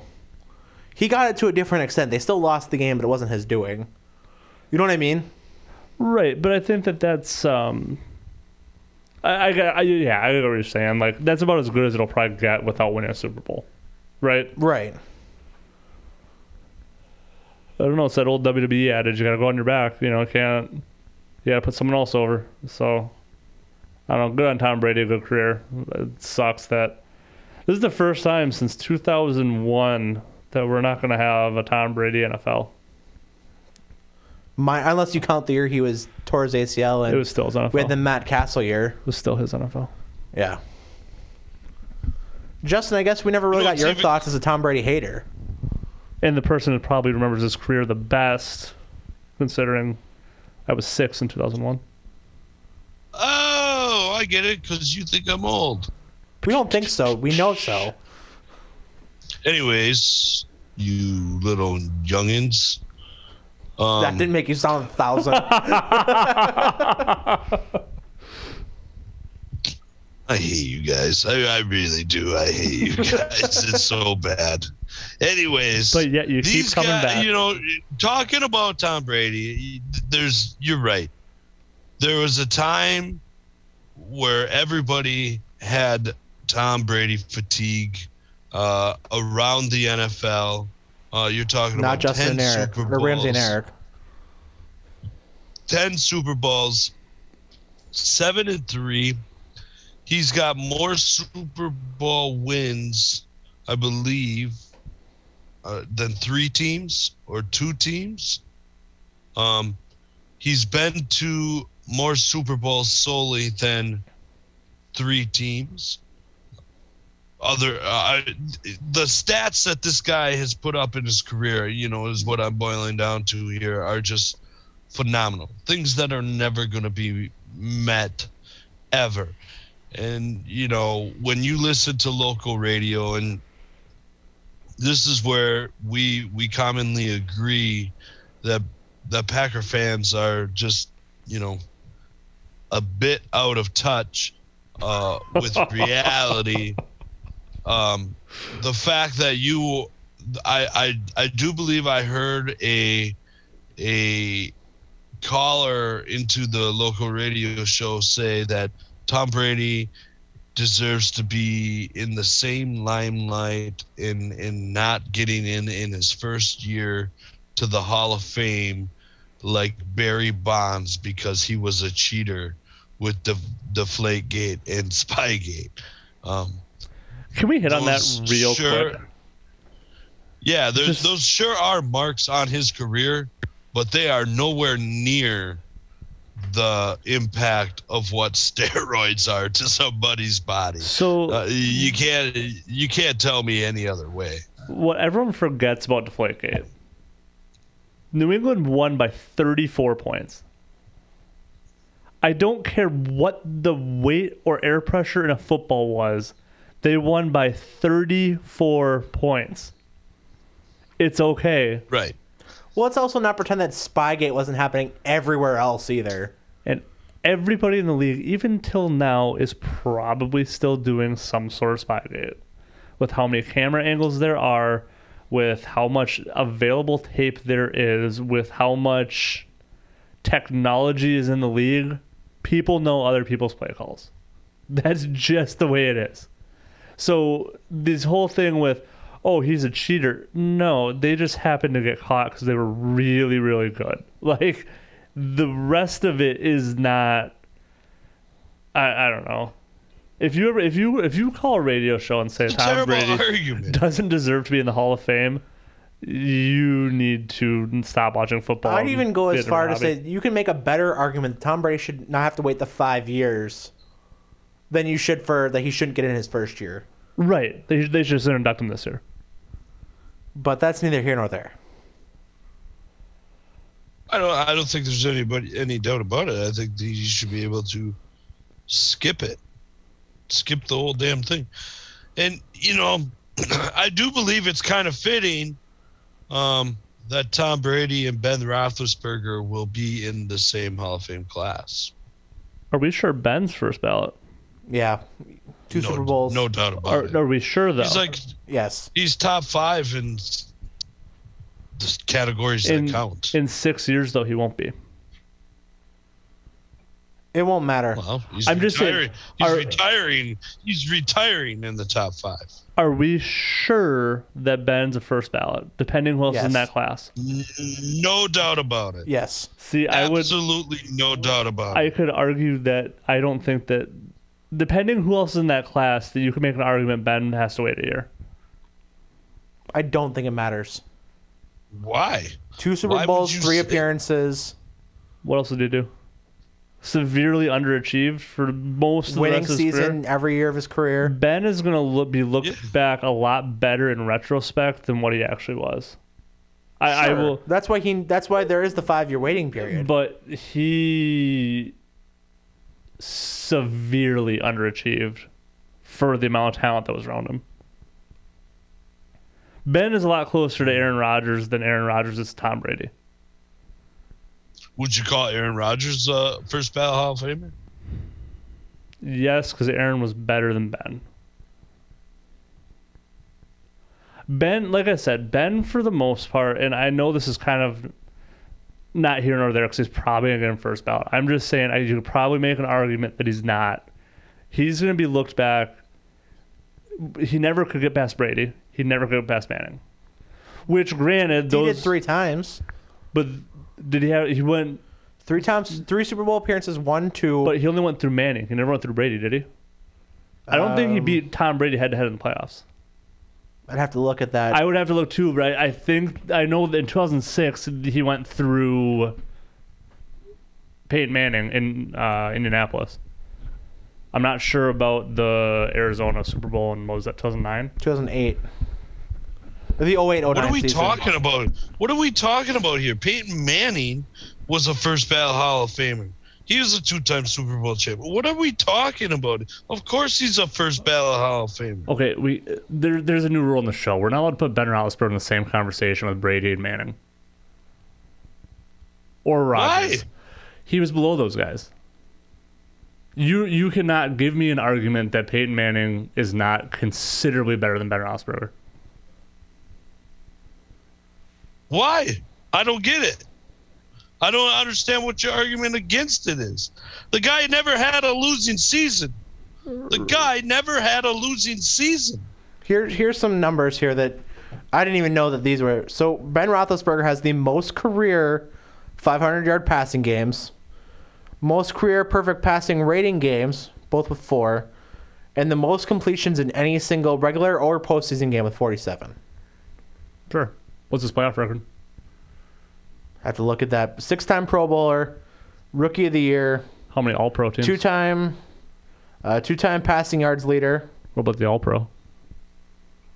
Don't have that. I don't think he was one. That's your answer right there. He's not in the same conversation with Brady and Manning. He was never an All-Pro. I mean, that means he was the 3rd best quarterback at any given time, right? In the league? At the best, he was 3rd. How many years in a row was he a top 5 quarterback? I will. So here's what I'll do. Next week's show, I'll come prepared. I bet you that it would surprise you on where he actually falls there. We'll move on. I will be more prepared on the Ben Roethlisberger conversation. I think he's a surefire first ballot Hall of Famer. I don't think there's any doubt about it. I agree, Eric. I think that's about as far as that conversation needs to go. He passes the eye test. He's got the Super Bowl championships. That's what it is. That's all it needs to be. Good consistency.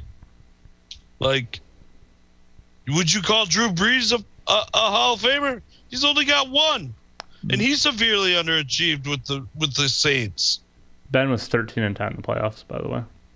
It's a winning record. It's a winning record. But he's not Manning or sure. Brady. It doesn't have to be though. But he's still a Hall of Famer. He's still a first ballot Hall of Famer. Right. So now we're going to judge by going into the Hall of Fame whether he had a record against Brady or Manning? Well, I think that if we're talking that Brady and Ben are in the same class, well, that's a discredit to Brady. Aaron Rodgers doesn't deserve to be a first ballot Hall of Famer. If he's going the same year that Brady is, no. I'm saying I guess that's. I feel that's a discredit to Brady if you're going to give Ben a first ballot with him. Brady and Ben going the same year, right? You can't tell me that's not a little bit of a slap in the face to Brady. Not at all. Oh, my God. Not at all. You give Ben a 20-minute speech, you give Brady an hour. You make him the main event. Brady's going to be the headliner. What more do you want? Brady should have his own class. That's what I'm saying. Brady should have his own class. He should have a week-long celebration of just how Brady. Okay. I was with you, arguing with you about this for a little bit, and now we've just went into the absurd part of the conversation to where Brady should have his own class. My conversation we've got into full Ramsay mode of craziness with Brady should have his own class. This is ridiculous now. Jesus, oh anyway, I'm rolling over here. Other NFL news. Actually, we should induct Tom Brady 3 times. So we should induct him for the first section in New England for 1 year, his own class.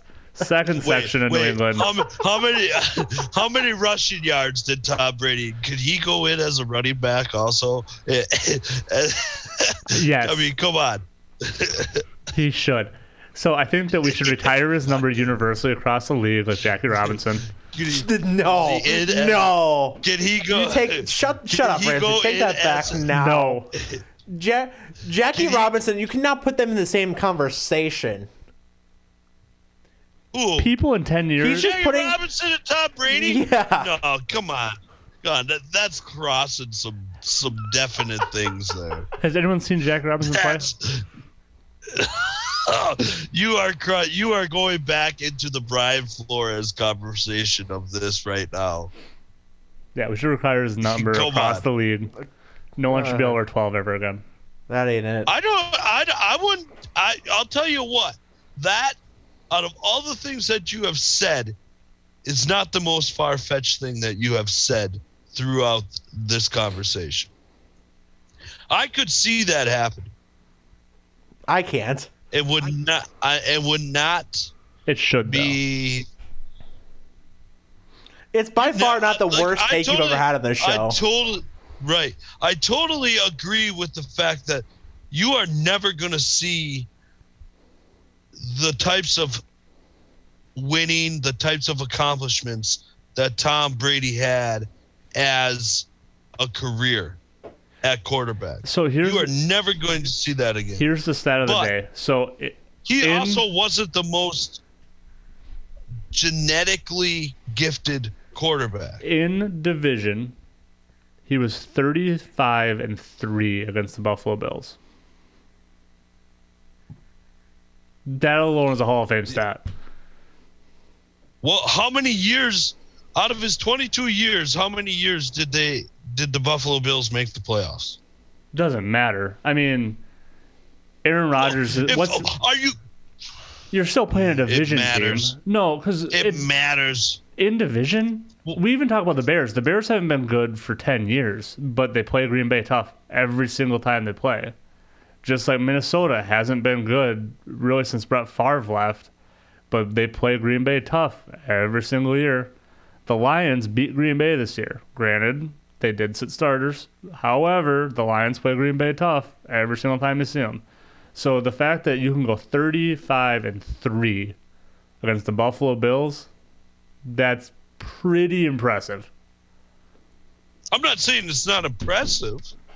I didn't say that at all. The Atlanta Falcons never beat Tom Brady. How many years in 22 years? How many years did the Bills make the playoffs? 5's probably a stretch. It's probably less than 5. Right. Okay. By the way, Justin, your question from earlier, Tom Brady rushing yards, 1,124. Hall of Famer. Ben Roethlisberger has more rushing yards than Tom Brady. Hall of Famer. Both of them are. No doubt about it. You're absolutely right. First balloters.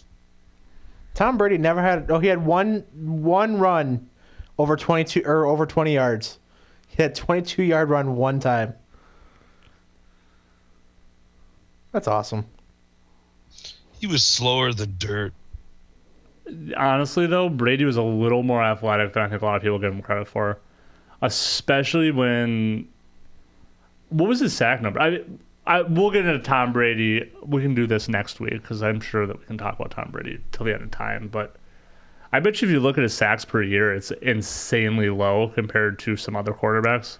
Brady was sacked 543 times. And how many games? You know what I love is that we won't have to talk about Tom Brady ever how many? Again. 318 games. 318. He was sacked how many times? 543. So about almost 2-1. 4.6% of his dropbacks he was sacked. That's crazy. What's Ben? If we're just for that conversation, do you have those numbers available? I can get them. I bet you. Like I said, Tom Brady's just so amazing. Can you imagine? We were lucky enough to see Tom Brady. And that's one thing that, I mean, and sports fans, I'm going to talk to you for a little bit because I said this before and people kind of laugh at me because I'm like, but think about what I'm saying. An athlete like LeBron James or Tom Brady or Peyton Manning are really about once-in-a-generation talent at this point. Once every 20, 25 years, you get one of these guys that come through and they remake you think about how you think about sports. And a lot of people hated on Tom Brady because he was winning all the time, which I get. And there's a little bit of that with Patrick Mahomes right now. A little bit of Pat Mahomes, kind of fatigue, kind of pulling steam loose. However, in the grand scheme of things, you got to appreciate great players while they're around because they're not always going to be around. So even if you're not a LeBron fan, you still should probably watch LeBron and appreciate LeBron while you can still watch LeBron.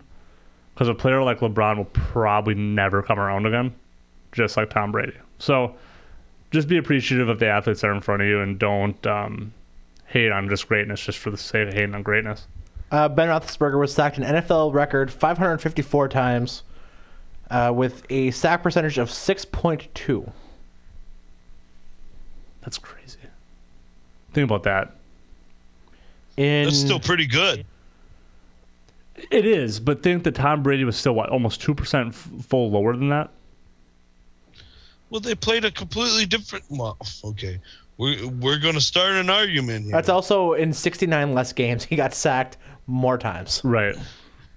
So how many... It's a different style of play, which is a major factor. Sure. Right? Yeah. So that's that. I mean, I don't know how much more you can argue that. Tom Brady didn't hold the ball. He got it out in the style of play of dumping it off to Julian Edelman or Wes Welker. Wes Welker right away was their style. It wasn't. This is where, you know, people that don't love Tom Brady, that want to argue about Tom Brady, will say that he was more of a scheme fit for Bill Belichick's style of football than he was more of a great athlete. Now, I will argue and say Tom Brady, while not an overly physically gifted athlete, was an overly gifted, competitive person, was overly gifted mentally in the game of football, was overly gifted in his drive to know more than anybody else in the game of football. He was overly gifted in the right and the correct pairing with another guy that was overly gifted in his drive to being the best at his job in Bill Belichick. It was a marriage that was perfect, right? And I think at the end of his career, Tom Brady, with all of his experience and all of his past happenings, was overly gifted far more with experience than anybody in the NFL, including Aaron Rodgers, including Bill Belichick at that time, to running through the NFC last year on to winning the Super Bowl. I think those are the things that I will take away from Tom Brady. Not a superior athlete, not an overly gifted athlete. Guy probably, I don't even know if he would have ran a four. In the combine, he probably did a 4.9 or something in the 40. Whatever his broad jumps, his verticals, whatever. He just wasn't a great athlete, but a competitive, mentally strong, hard work ethic guy that saw results and won championships. So I'm going to piggyback one point off of that, is that when we talk about Tom Brady and his success that he had, you never hear about teammates criticizing Tom Brady. So we were just talking about Big Ben, right? People, yep. Teammates, ex-teammates of Big Ben criticize Big Ben to the media in front of Big Ben. Like, there was a lot of talk about how Big Ben wasn't a great locker room guy. Tom Brady You're right. He wasn't great mentally. Tom Brady made it work with everybody. There is no one. He made AB work. We just talked about Julian Edelman, who was a college quarterback. He made Wes Walker work. Gronk. Randy Moss, a big personality. Aaron Hernandez. Work. Randy Moss? Did you just say Randy Moss? Yeah, but there was a lot of pretty much everybody that Tom Brady came in contact with. For a minute, Josh Gordon. Yep, he made it all work. And that's something that, you know, what I've said on the show before is that we're not allowed to compare Aaron Rodgers to Tom Brady. But Aaron Rodgers can't make receivers who's been in the building with him work. But Tom Brady's making a wide receiver from Kent State work. Like a quarterback that went... played college football at Penn State, converted to a slot receiver and made it work. Like, remember Chris Hogan? Another, I believe, converted. Lacrosse player. Yeah. And didn't he play quarterback for a little bit too as well? Maybe. Yeah, I believe so. But we're talking about Tom Brady's making this stuff work with whatever Belichick gave him. And I think that's something that doesn't get talked about near enough. I would agree 110%. Yeah, definitely. So with that, just wrapping up here, a couple other notes and news around the NFL. Packers end up have lost quite a bit of their coaching staff at this point. Obviously, the Nathaniel Hackett hiring as head coach of the Broncos. Luke Getsy, now the offensive coordinator of the Bears. And the tight end coach followed Hackett out to, I can't think of his name off the top of my head, but followed Hackett out as the offensive coordinator for the Broncos. The Packers also have moved on from Mo Drayton, the special teams coordinator. Shocker. Which was long overdue at this point. Hopefully they don't decide to go in-house with that position again. Because I think you need... Rich Bisaccia. Yes. We'll see. I doubt it, but we'll see. Why? He had a taste of head coaching. He was successful. I don't think he goes back to special teams coordinator. Was he successful, though? I'd say so. Heck yeah, he was. But he's got to be wanted as a head coach, too. So it's obviously not a want. Also, head coaches, Josh McDaniels, officially finally leaving New England for the Raiders of Las Vegas. I believe there's been another hiring, too, that I'm forgetting, too. Ken Dorsey. Ken Dorsey was hired as the offensive coordinator for the Buffalo Bills. You covered Brian Dable for the Giants. You covered Hackett. You've covered Getsy as the offensive coordinator for the Bears. The Packers tight ends coach Joe Otton, was hired as the offensive coordinator for the Broncos. Packers stay in-house for the offensive coordinator role with Stenovich, which I think we all love, right? Oh yeah, big fan of that. I love. I was glad they chose Stenovich over Getsy. I think we'd all agree with that, right? I mean, keeping Stenovich in house was probably the most important thing. Huge. Yeah. And I don't think, and I'll bet you he's not there for very long. No. Unfortunately. I was surprised he did not get head coaching interviews. You're not wrong. That would have been, I agree with that. And then, over Getsy got a head coaching interview with the Broncos. Oh, and Matt Eberflus, we had that one already too with the Bears, but so the Bears are going to be a train wreck for another decade. That's good. We look at one really other NFL note of that we kind of teased earlier, and that being that the Washington football team officially no more and are now the Washington Commanders. Yes. I have a question for you, Eric. I'm ready for it. I saw your tweet out there today, your derogatory tweet towards the Commanders. Not a fan. I hate the Commanders as well.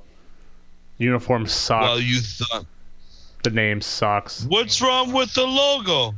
It's generic. Literally. So my problem really with the whole thing, and I know this isn't like an original take. I mean, it's the first thing I thought of too, but it's kind of universally out there, is the Washington Commanders is a team that you play that is in a game like Blitz the League.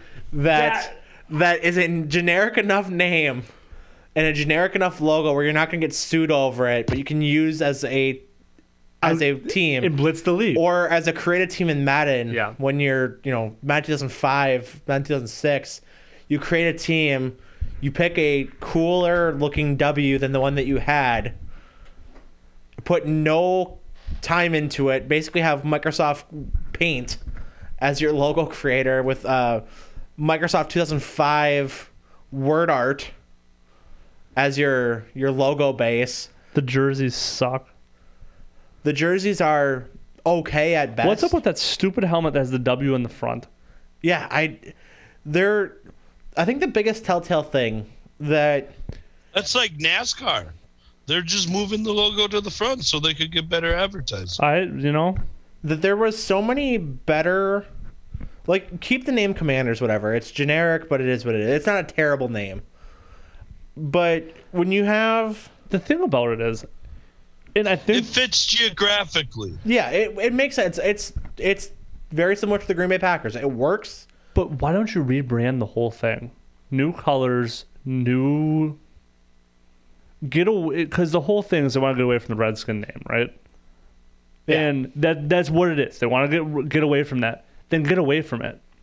Get away from it completely. Just rebrand. Get rid of the maroon and yellow. Get different color schemes. Just get away from the past. Move forward if that's what you want to do. And they just didn't. They've had 2 years to think about this now, and they came up with the Commanders and word art logos.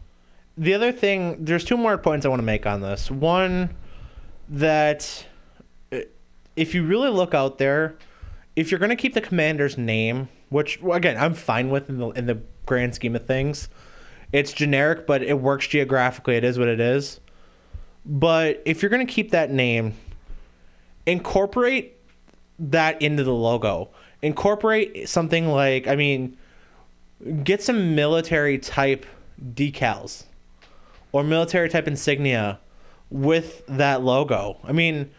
You can search through Twitter or any social media and find fan design art with that name, that looks really good. Also, like you said, Ramsay, the concept that it took them 2 years to ultimately come across something that they had and just to kind of stick with it.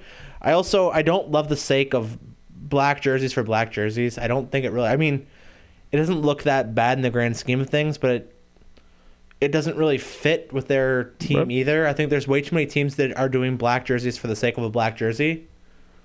And it's like... It's almost overkill at this point. Yeah, I agree. It literally, you hit it right in the head, Eric. It's like you decided to make a team on Madden 2005, and you used the Madden 2005 creator, and it just kind of came out with the Commanders. And like I said, if you're going to do it, rebrand the whole thing. But you just decided you got 2 years and didn't get it right. That just doesn't seem right to me. Justin, your thoughts? Well, I would say that it is it really surprising that your view on this, is it really surprising with who is running the show there? No, not at all. Schneider, this is on brand, right? 100%. Like, so is right. This is absolutely on brand. I mean, I guess I don't really care, to be honest with you. I kind of like the generic logo W. It doesn't, it's okay with me. I'm, you know, you got the G, you got the C for Green Bay and Chicago. Those are things that I'm okay with. The Commanders, but there's history with it, though. I would have liked them to tie more in. You're right, Eric. More into a military facet, like Navy, like being the midshipman. Like you could have been a little more creative with specifically what type of branch you were going with. Maybe it's aviation. Maybe it's. You can keep Commanders. I mean, let's just kind of dig into that for a second here. You can keep Commanders, but like Ramsay said, I mean, you're insistent on creating this whole new brand, but you're keeping the same colors that you've run with for forever. Which, on one hand, I get, because that's Washington football. You don't want to necessarily stray away from that. Yeah, why would you change it? But at the same time, I mean, you have two options. I mean, you could really lean into the whole military thing. Maybe you go with like a camel type pattern, camel look, and maybe even kind of go the route of maybe say like a Pittsburgh, where, you know, every team in the city is the same color. You look at the Nationals, you look at the Wizards, you look at the Capitals, you're blue, red, and white, which, I mean, it's a little overkill, but you can go with it and kind of have that same identity then too. You also have a team that has those colors already. Sure. But, I mean, there's only so many uniform combinations out there that work. And I think we'd all probably agree that maroon and gold is... It's very hard to make work in and of itself anyway. But it's... If you're going to rebrand, why not go all into it? Yeah, if you're going to rebrand. If you're not going to rebrand, say, the Washington football team. Like, I don't get how... Okay, I do get how this happened, but I just... There's a number of things we can point to of how this happened. Yeah, and why. It makes sense. I'm just saying, like, if you're rebranding something, then rebrand it. If you're not going to rebrand something, then don't rebrand it. But you kind of just did a half-ass rebrand, and it's not really a rebrand anymore. In my opinion. That's how I view the Commanders. I view it's just... I mean, shit. Look at the Seahawks. I mean, they've kept the name. That's great. They've changed the logo a few times in our lifetime, mm-hmm. and they've wildly switched their color concepts, which I'm a big fan of. With rebranded logos, why not rebrand the colors? What did the Cleveland baseball team go to? The Guardians, which is also stupid, but that's a whole. And another generic clip art logo. It's worse than the Washington football team. I'll say that. Okay. I hate that more than I hate the Washington Commanders. Okay. I agree with that. Guardians of the Galaxy. I would have taken that over what the hell Cleveland did. Wasn't it something to do with a bridge or something? Yeah, it's a bridge and a statue outside the bridge or statues outside the city. It's bad. I think that is... just the, I mean, the name itself, you can make, if you have to explain it that much, it's too far. It's too far. And if it's that specific and you don't really even incorporate that into, I mean, the logo, I think, is basically just like a flying C. You took the same black C that you had, you added like wings or something to it. It's so stupid, but yeah, it's not, that's one of those that they did really, really wrong. And I think so here, like, I don't think, like, when we go forward as fans or as media goes forward, they're not going to, like, relate Washington Commanders. They're not going to call them like teams call the Packers the Packers, right? They don't call them Green Bay. They don't call them Chicago. They call them either the Bears or the Packers. Like, at going forward, I think they're going to be associated with just being Washington. I don't think, and I think that was part of it too. Haven't they just kind of been Washington though? There's a lot of, right. I mean, given the they used to be names. They used to be the Redskins.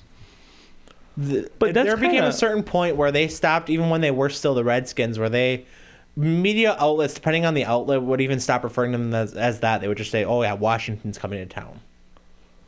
That started a long time ago, but you know, I think it's just going to be that they're not going to be the Commanders. Probably not, but I think that kind of, I mean, you look at, I guess, America as a whole and where we are with logos and design and. Design work where we've kind of gotten to a point. I don't think it's laziness, but it kind of goes back to the NASCAR conversation. It's too modern. It doesn't have to be the traditional, you know, wild, crazy logo. You don't have to have the winking buccaneer with the creamsicle uniforms. I love the creamsicle uniforms and the winking buccaneer. Reminds me of Tom. But it should. That is what it should always be. Right. But with that all in mind, like I was ultimately getting at here, You don't have to go this super basic, sleek, minimalist logos either. I mean, how many logos and branding out there has gone to this, and we've seen that it doesn't really work. A lot.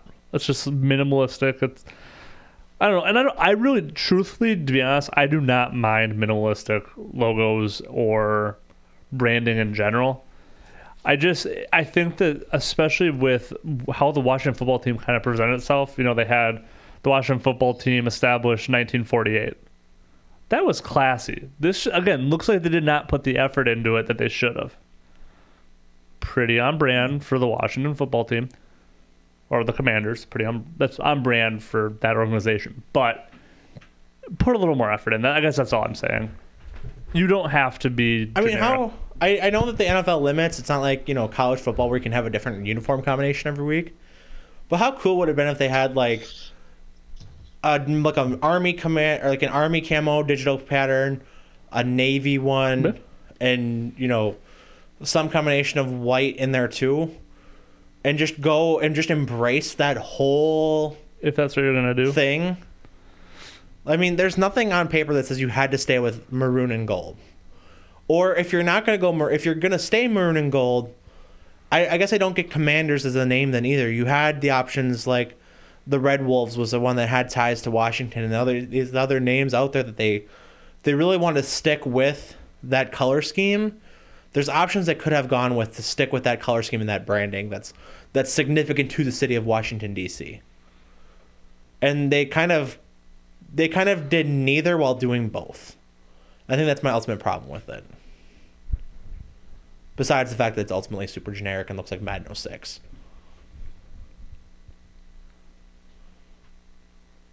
I didn't think it was bad. It's not bad. I didn't think it was as bad as you guys have put it. I just expect more of where we're at as a culture.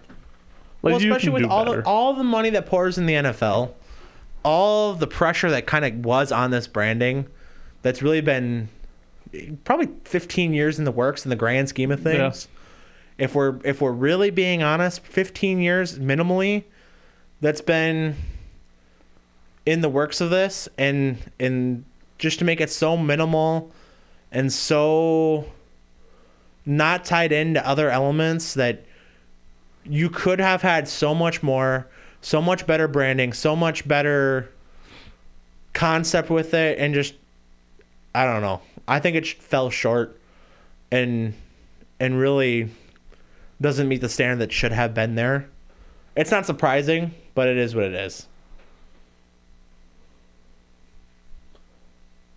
So with that, any other news notes from around the NFL that you guys can think of here?